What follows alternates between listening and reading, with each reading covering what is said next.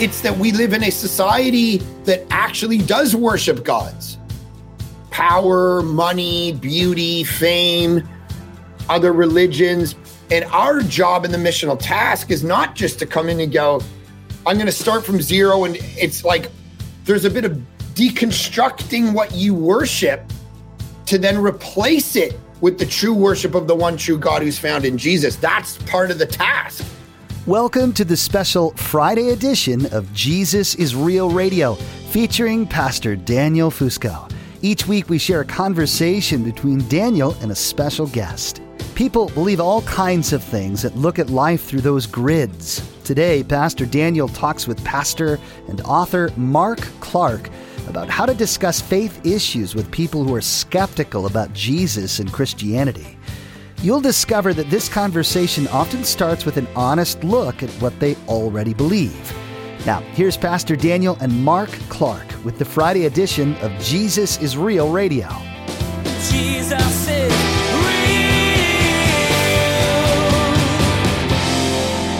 for all of you who are listening, I always encourage people that when you share your faith with people, you will always be asked questions that you don't understand. And my Yes. favorite answer for that is, hey, that's a great question. And I want to honor your question. Yeah. So let me think about it Hmm. and do a little research. Mhm. And then let me get back to you. And what you've done is first, you haven't given someone bad information, you know, which a lot of people don't embrace Jesus because along the way, someone didn't really honor the question or gave them like a, a little plaque or didn't know how to answer and said something crazy. But not only have you honored their question, you've also given yourself an opportunity to have a second conversation about it. And Yeah. then you get to grow. And in a lot of ways, for me as a as a pastor, so many things that I've learned is along the way you get asked the question and you don't really know the you're like like I know what the Bible says, but like that's a very profound question. And I don't know if I have the answer.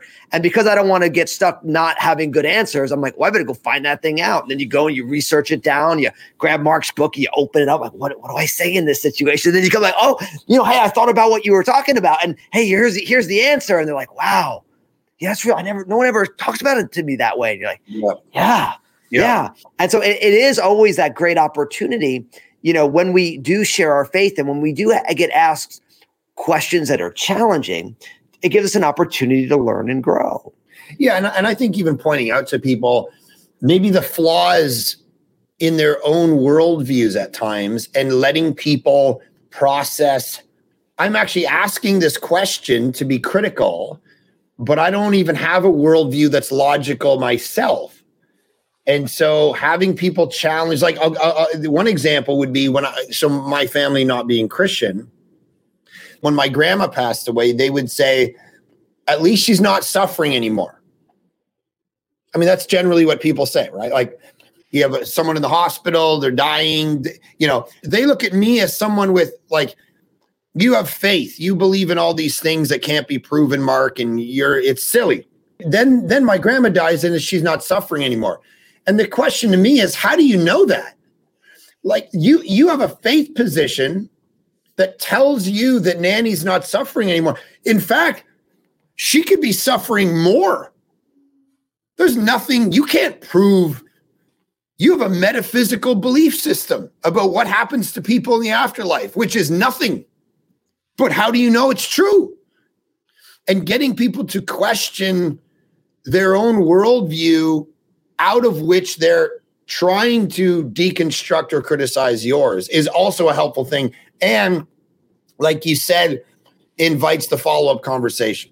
Now, okay, let's talk about this because you know you're you're getting into something that I think a lot of uh, people who follow Jesus and I know that not everyone who who listens or watches this does, but like the idea of apologetics and different kind of approaches to apologetics. So that you know that that word apologetics, it doesn't mean that we're giving an apology like we're sorry for it. It's the way we explain it. And there's that idea that, and it's one of the things that you do masterfully, both in your books and also in your preaching ministry, is that you link up both what we can call classical apologetics, which is more of the idea of this is how we know the Bible is true.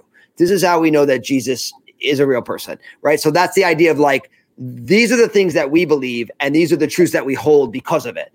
Yeah. But then you also link up what we scholars call presuppositional apologetics, where you're not beginning with this is what the Bible says, and this is how I know it's true. That's classical apologetics. Yeah. But this is what you believe, and like the the hearer's presupposition. And Yeah. now let me speak to you from where you are, and let me show you both where there might be an error in what in your worldview or your faith assumptions, like you were just talking about. And Yep. also, here's how Jesus also brings now clarity and structure to your now destabilized worldview. And so it's this idea that not only are we here to tell you this is what the Bible teaches and why we believe it to be true and how it's plausible and Yep. rational and all these things, but this idea of precept, like where we start with what someone else believes. And I think one of the things that Christians don't do well is we, we have we're so used to people attacking our faith you know, and, and, and questioning it that we never think, well, if that's the way we're going to explore people's worldviews, then the playing field can be level. And as believers, we don't do it in an attacking way, but we do it in a way that is actually saying, listen, okay, so we're going to put my, like Jesus said, the measure you use will be measured back to you. So let's put your worldview on the same grid of, is it really plausible and how do you know as Right. you're doing to my worldview? And I think it's something that you do massively both in the books and in your preaching ministry. So talk about that.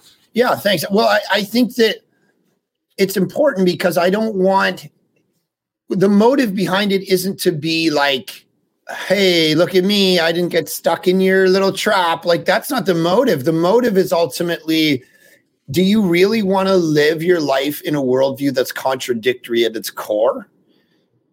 Then don't believe th- what you're saying anymore. Like, if you're going to put God on trial for evil, but according to your own worldview, you shouldn't even have a category called evil because your worldview doesn't allow it, then then abandon it.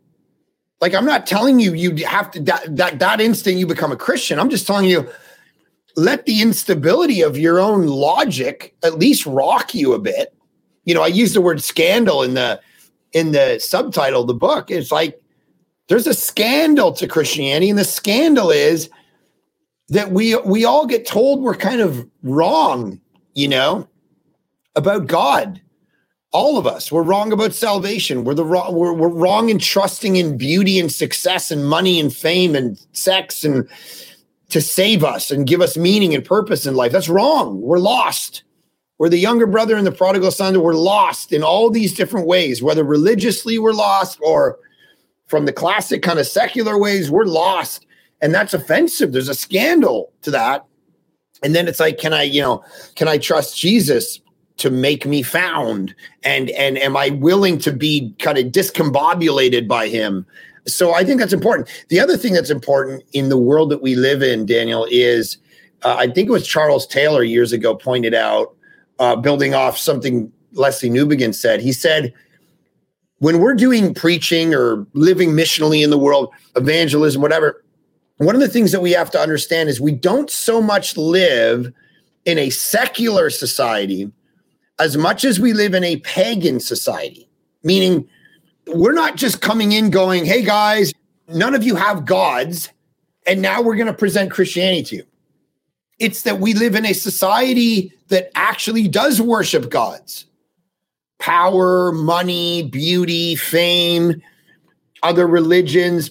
And our job in the missional task is not just to come in and go, I'm going to start from zero. And it's like there's a bit of deconstructing what you worship to then replace it with the true worship of the one true God who's found in Jesus. That's part of the task. And that, you know, adding that into the conversation would be important rather than just leaving people where they are. Yeah, it's really powerful because I think we have a tendency to think that, oh, no, they don't believe in God, so they don't believe in anything.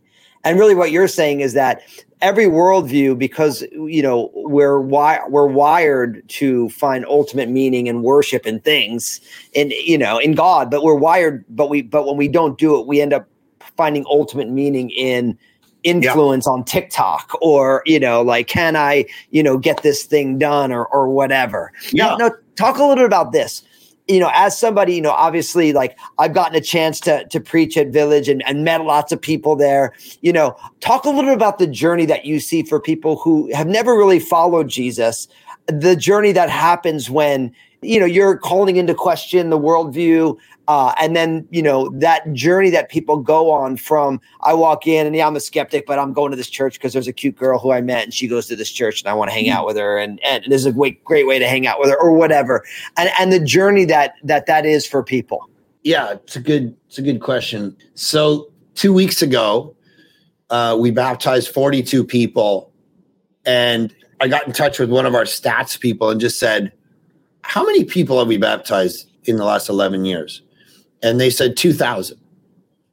Now, that to me is crazy because you know to come back to your question, what makes a person so it's not just a bunch of Christians coming from other churches going, "Oh, look, you know, Mark's hairstyle or something." Definitely not that. you do have a great hairstyle by the way. Oh way yeah, yeah. It's getting it's going it's going back more and more. our foreheads are getting bigger because we're getting Yeah, smarter yeah, yes, that's a good way of putting it. I don't know whether you're ever going to lose your hair, but but two thousand people.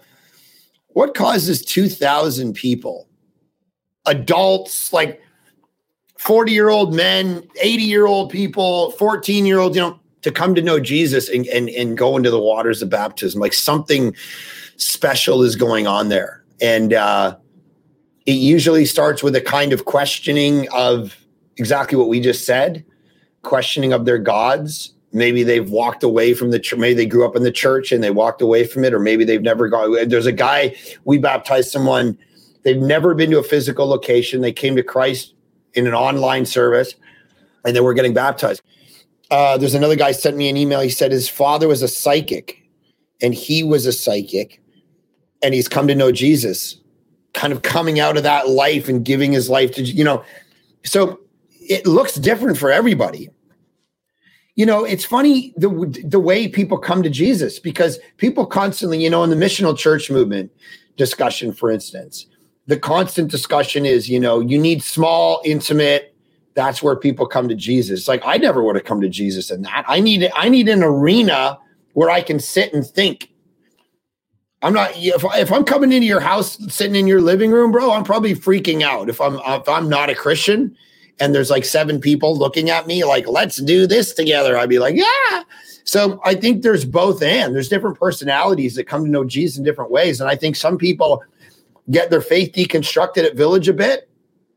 You know it's funny everyone's like jokes that uh, a few things. They know that their faith got rocked and they know we were in the bible but if someone walked up to them at lunch and said what was that sermon about? they wouldn't even know where to start right? They're like, I, I, I, you know, I basically would fail every preaching class in Bible college today, right? Because I don't have one big idea. I'm all over the map. And so people know they were challenged and changed or whatever, uh, but they're not sure what the one big idea was. And so you hear people, they get their faith deconstructed, but then they're also looking for Mark, tell us what to do. Like, give us that thing we can put on our fridge. And I'm not really good at that either. But what they do know is their faith got deconstructed and they gave their life to Jesus. Something profound happened. And then a transformation starts to happen in their life where their marriage starts to get healed or their you know, whatever the practical transformation implication is. Um, and it just looks different for everybody. So uh, the journey is fun to watch, though. So good. Now, to change gears just a little bit, Yeah. I know that you are a husband and you're a girl dad. You know, you, you have, you, you have girls around. How has that? Because like you have an older brother. Do you have any other siblings? Nope, just an older brother. Okay, so like you're you, you're you're, you're bold and brash, and, and I always love it when you've been preaching a lot. You know, it sounds like you've been you know gargling with nails a little bit. I only and a few years ago. you know, and so but but talk about how Jesus is using, you know, you like you- you're in a you're in a family full of ladies, you know, Yeah. and and I, I know like you know you, you know one your I think this might be your oldest daughter is the same age as my middle daughter, and and and, and when they hung out, they were like fast friends, and so like Um, you know you're ra- you're raising young ladies, you know, how is that impacting your life, the way that you see Jesus? Like, how is Yeah. God using this stage of marriage and parenting to to transform your Oh. life? Oh man, that's a whole that's a whole other world, man. It is I realize um you know, I'm I'm like an 80s dad. Uh and it doesn't work. That's it. No, I'm like, you know, you know what I mean? Like if I'm gonna, you know, I, I gotta teach these girls how to survive in the world. So I'm constantly like, come pick up your stuff. Come to hey, do that. Yeah, you know, and- my wife's like, just chill. Like this is the freaking military. I'm like, yeah, but I, I got to teach them if they, have a job and they got to make sure. And that's what's going through my head. It dawned on me recently, like, I don't think that's how I'm going to get results out of girls. Like, I, I, I think I could get results like that of if I was raising boys. Like, come get the garbage. It's your job to do the good. That's your job, you know. Because I'm like, you know, I constantly say to my girls when my wife's not around, you know, the world is not going to be nice to you. So I'm trying to toughen you up. And then she's like, yeah, no, that's not really the thing. Like, so I, I remember, I'll, I'll give a good example of this. My daughter, my wife was away for two days and we were supposed to go out to a friend's and they were all excited. And there was this one task they were supposed to do and they didn't do it. So I said, okay, they're all at the door, changed, coats ready to go. I said, we're not going anywhere. What do you mean? Till this task is done. It was going to take a long time to do it. Daddy crying, crying, crying. I said, guys, your tears aren't working on me. Like you're you're wasting time. We'll go, but it's only when you're done this task. Cry, cry, cry. And I remember, I guess one of them texted my wife, you know, daddy's basically a gong show. Come save us. uh, and uh, and she texted me back. She said this one line. She said something like, "Remember, relationship over rule." And I was like, "Crap!" Like I preach that every day. I preach it every Sunday. Uh, you know, spirit of the law, letter of the law. But that was really profound. Like when you're talking about raising girls, a relationship with those girls is going to be more important than any dogma you can hand down from the mountain to try to make them obedient by habits all the time. So uh, I'm I'm learning, man. I'm learning, but they're they're fun. They teach me a lot. It's all sanctification, and we have a lot of fun. I'm more of a artsy. I'm like you, right? So I do a lot of movies. As the kids grow up, they're starting to become daddies, like daddy's girls a bit, because my wife watches stuff like I don't know when calls the heart or whatever this nonsense, you know, whatever.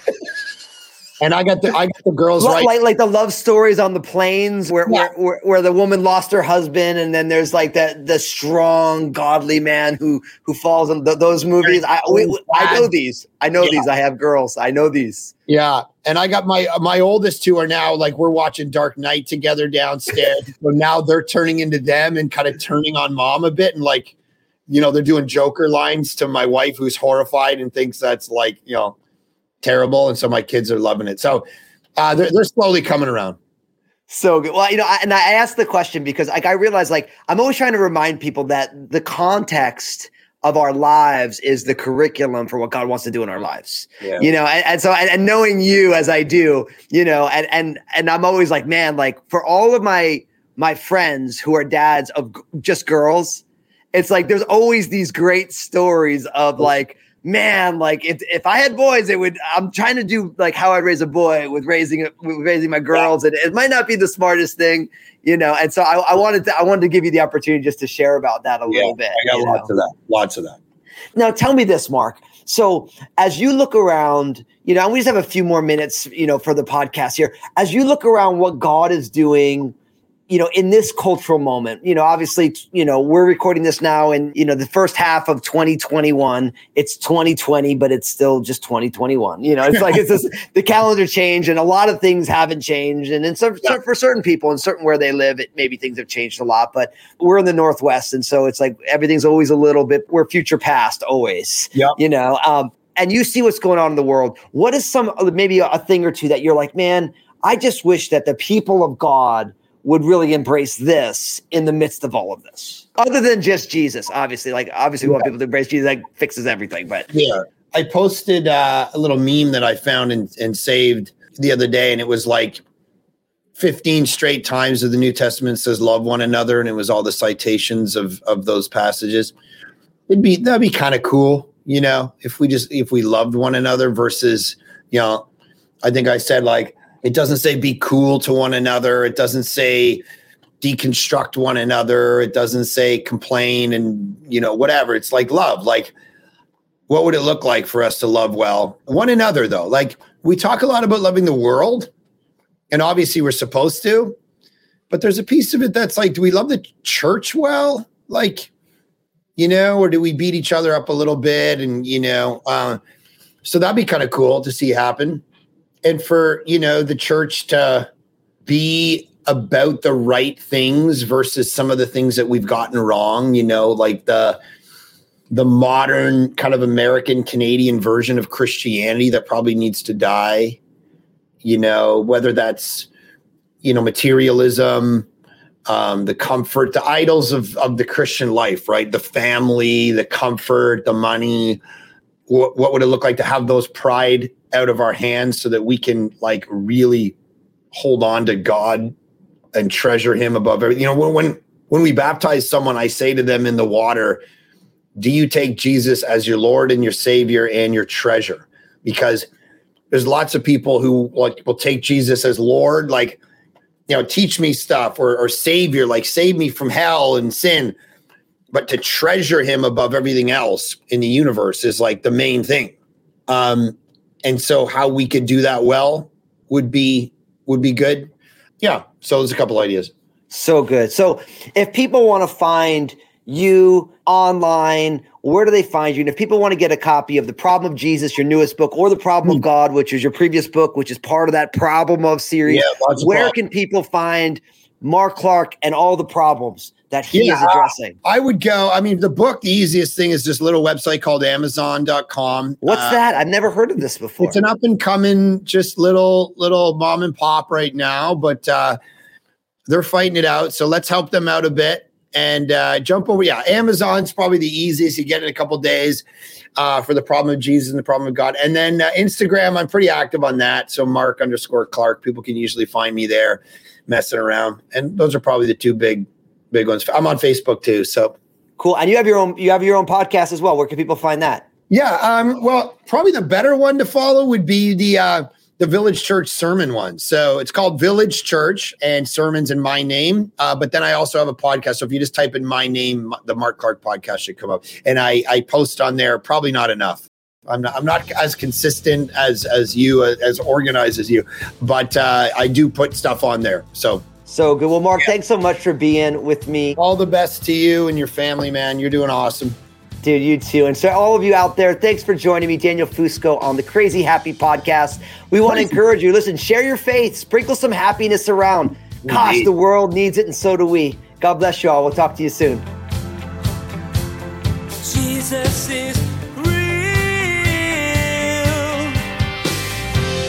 What does it look like to really love one another? Pastor Daniel and Pastor Mark Clark wrapped up today's discussion talking about what this would mean, not just in your interactions with people who don't know Jesus, but also with those within the church. In a world filled with division and strife, real love makes all the difference. You are challenged to consider how to love one another well and to be about the things that Jesus was about. We'll have a preview of next week's episode in just a moment. Thanks for listening to the Crazy Happy Podcast with Pastor Daniel Fusco and author and journalist Billy Hallowell. Each week, you'll hear discussion on important topics that affect your life now. Be sure to subscribe on your favorite podcast app. and get notified each time we post a new edition of the show. For more information, visit JesusIsRealRadio.com. Now, here's Josh. Next Friday, Pastor Daniel invites John Mark Comer to share his thoughts on how he walks through life as an apprentice to Jesus. They'll talk about how Jesus uses emotions like fear and anxiety to point you toward the areas in your life where God wants to do a work.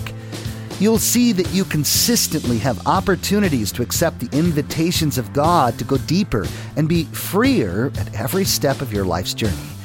Well, that's all we have time for on this special Friday edition of Jesus is Real Radio. For more information, visit JesusIsRealRadio.com. Today's broadcast was produced from the Crazy Happy Podcast with Pastor Daniel Fusco.